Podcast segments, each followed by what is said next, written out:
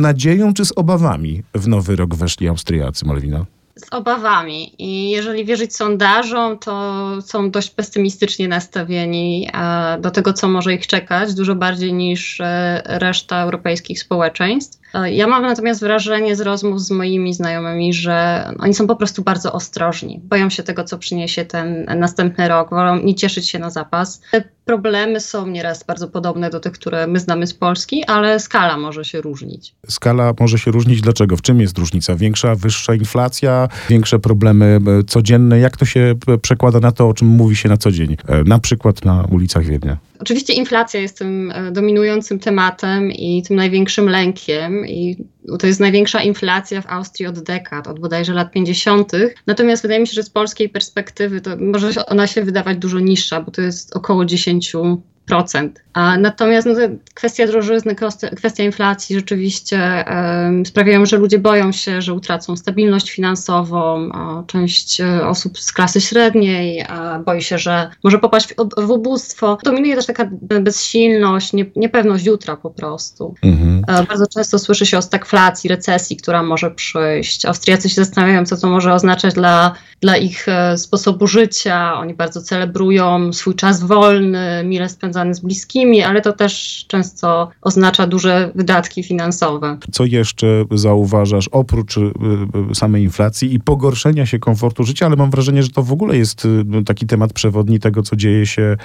w całej Europie. Inflacja inflacją, a rząd jakieś działania z tego, co czytałem, podejmuje także od nowego roku, no i stara się, jak każdy porządny rząd, z tą inflacją i widmem recesji walczyć. Absolutnie i w zasadzie y, przez cały rok rząd podejmował jakieś kroki. Było bardzo dużo dofinansowań takich jednorazowych, było bardzo dużo prób obniżenia y, kosztów y, na przykład ogrzewania, bo to był, był, był też tak, to było takie widmo, że po prostu te, tej zimy czekają nas zimne mieszkania, że czekają nas blackouty. Do blackoutów na szczęście za bardzo nie doszło, ale to nie zmienia faktu, że społeczeństwo się na nie y, przygotowało. Dużo osób kupiło y, na zapas wody, czy jedzenie w puszkach, część osób kupiła kuchenki gazowe.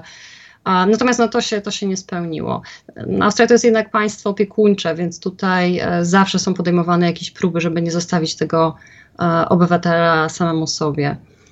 Wydaje mi się, no to już wspomniałam trochę, że kwestie cen energii, kwestie ogrzewania to oczywiście jest obawa, która pozostaje. Na razie mamy w miarę ciepłą zimę, więc ten problem jest, jest mniejszy, ale on może powrócić, jeżeli um, temperatury spadną. Mhm.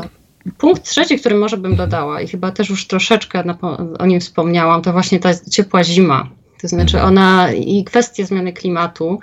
To jest coś, co w Austrii jest poruszane, to jest temat, który jest poruszany nie tylko w mediach, on jest też poruszany w rozmowach, w kręgach znajomych i ten powód jest dość prozaiczny. Austria to jest kraj, który jest bardzo zależny od swojego e, przemysłu narciarskiego, od turystyki zimowej i w momencie, kiedy mamy taką zimę jak teraz, kiedy w Alpach jest w dolinach dziewięć stopni, kiedy nie ma śniegu albo śnieg jest tylko w wyższych partiach, to oczywiście pojawia się lęk, jak to się odbije na, na tej turystyce w przyszłości. Inna sprawa, że i tu wracamy do, do sposobu życia Austriaków. Austriacy bardzo chętnie i dużo jeżdżą na nartach. To jest coś, co większość rodzin robi każdego roku.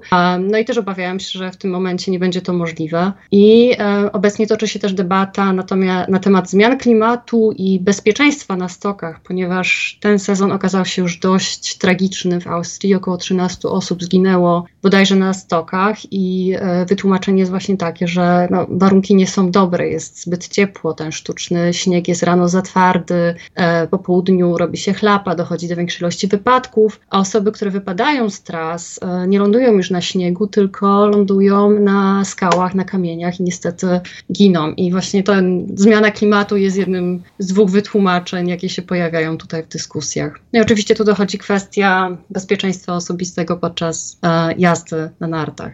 Dobrze, no to jeszcze jedna bardzo ważna rzecz. Prezydenta mamy kolejny raz wybranego tego samego. Aleksander van der Bellen będzie przez kolejnych, no to jeszcze pięć lat w takim razie prezydentem. Jakieś wybory się szykują w Austrii w najbliższym czasie? Oczywiście teraz w styczniu będą wybory w Dolnej Austrii. To jest jeden z, z krajów związkowych Austrii. Jeden zresztą, znaczy największy. Temu towarzyszą um, duże emocje, ponieważ może dojść do, do zmiany. To znaczy partia konserwatywna, która do, ÖVP, która dotychczas miała tam większość, może ją utracić. I pytanie oczywiście, jak to może wpłynąć na, na, um, na w ogóle um, sytuację polityczną mm. w Austrii. Oczywiście tutaj też um, dochodzi um, temat migracji, który przy wyborach zawsze jest bardzo upolityczniany i to też jest jedna, powiedzmy, z obaw Austriaków, to znaczy czy